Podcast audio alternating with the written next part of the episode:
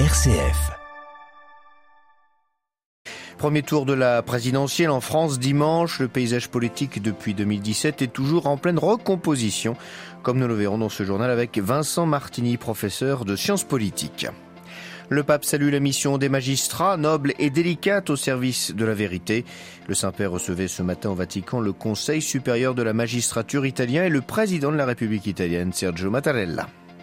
Fin de l'assemblée plénière de printemps de la conférence des évêques de France, son président, Monseigneur de Moulin-Beaufort, est revenu sur l'importance de répondre à l'urgence écologique dans son discours de clôture.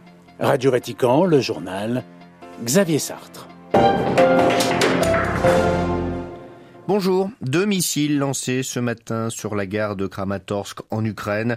Au moins 35 morts et une centaine de blessés dans ces frappes.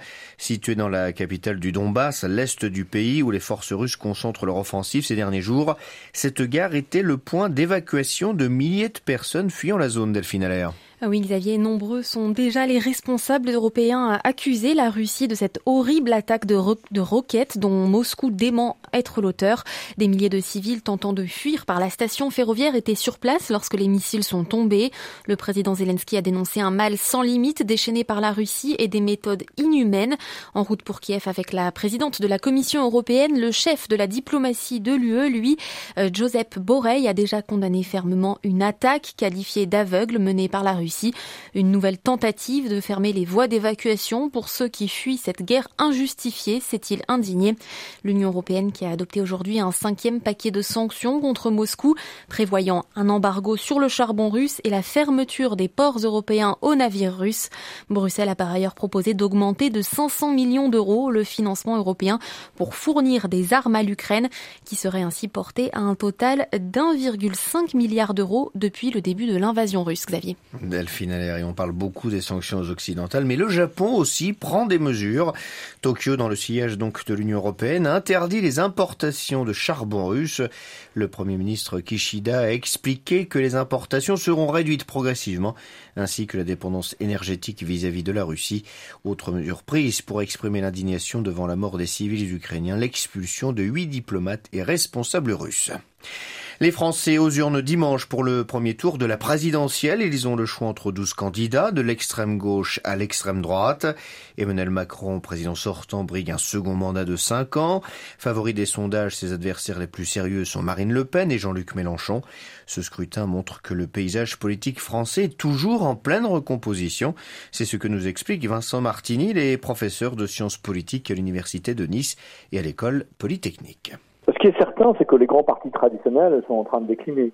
C'est un processus qui prend du temps, euh, qui est de long terme, mais qui me semble irréversible. Euh, au clivage gauche-droite doit aussi s'ajouter euh, plusieurs autres clivages, un clivage en relation avec l'Union européenne et un, probablement un troisième clivage entre libéralisme culturel et conservatisme culturel. Tous ces clivages-là forment un paysage politique beaucoup plus complexe qu'auparavant, beaucoup plus éclaté, beaucoup plus fragmenté, et dans lequel surtout les électorats dans les grandes familles de gauche ou de droite, eh bien, sont beaucoup plus poreux, c'est-à-dire que vous avez des électeurs qui peuvent voter sans problème euh, pour un parti de gauche ou pour un autre. Ils peuvent aller, on va dire, de la France insoumise jusqu'au Parti socialiste selon les circonstances, selon les élections. De la même manière qu'à droite, eh bien, un électeur euh, républicain peut être tenté par un vote beaucoup plus extrême selon les circonstances.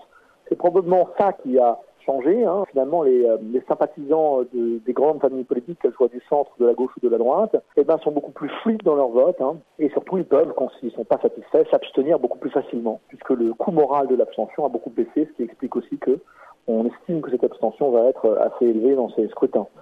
Donc tous ces, éléments euh, dressent un paysage en transition, en recomposition, en réalignement électoral, comme on le dit en sciences politiques, et il faudra attendre encore, à mon avis, quelques années pour qu'il se stabilise. Vincent Martini, professeur de sciences politiques à l'université de Nice et à l'école polytechnique.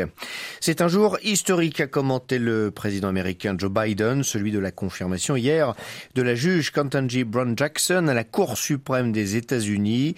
Le Sénat a approuvé en effet le choix de la Maison Blanche de cette magistrate noire, la première à faire son entrée dans le temple du droit américain.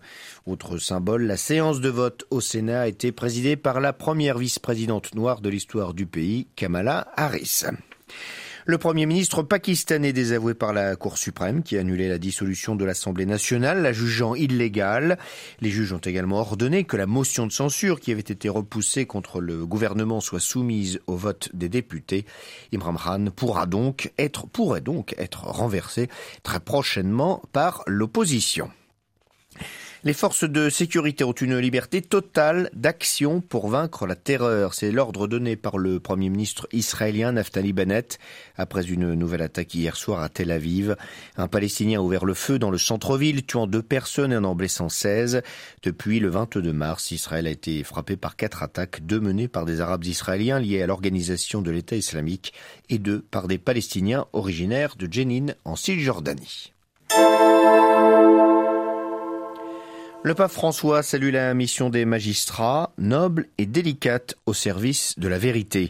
Le Saint-Père s'exprimait ce matin devant le Conseil supérieur de la magistrature italien et en présence du président de la République italienne, Sergio Mattarella. Il est revenu ainsi sur le sens que l'Église accorde à la justice. Cette vertu chrétienne doit être au service de la dignité humaine et aller de pair avec la recherche de la paix, a indiqué le Saint-Père. Les précisions de Claire Riobé. Pour qui, comment et pourquoi rendre justice C'est en cherchant à répondre à ces questions que la justice exercée par les magistrats prend tout son sens, a expliqué François. Dans le chapitre 18 de l'Évangile selon Saint Luc, une veuve se rendait chaque jour chez le juge de sa ville et le priait de lui faire justice. L'exercice de la justice doit ainsi être vécu comme un service en faveur de la dignité de la personne et du bien commun, a indiqué le Saint-Père. Mais elle doit aussi, selon le récit biblique, être administrée avec miséricorde. Et aucune réforme politique de la justice ne pourra avoir lieu si ceux qui l'exercent ne cherchent pas d'abord à se réformer eux-mêmes, a demandé François. Car la justice n'est pas une idée abstraite, mais une vertu, un vêtement intérieur qui donne sens à notre identité individuelle et sociale. Cette justice doit s'accompagner de prudence, de discernement, de force et de tempérance.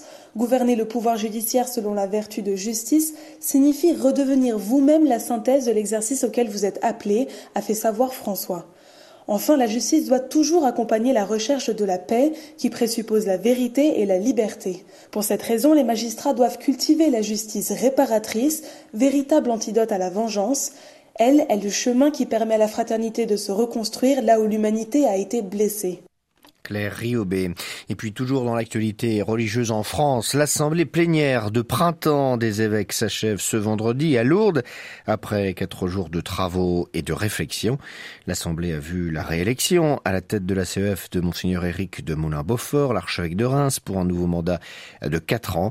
Dans son discours de clôture ce matin devant ses pairs, il est revenu avant tout sur l'importance de répondre à l'urgence écologique. Le compte-rendu d'Olivier Bonnel.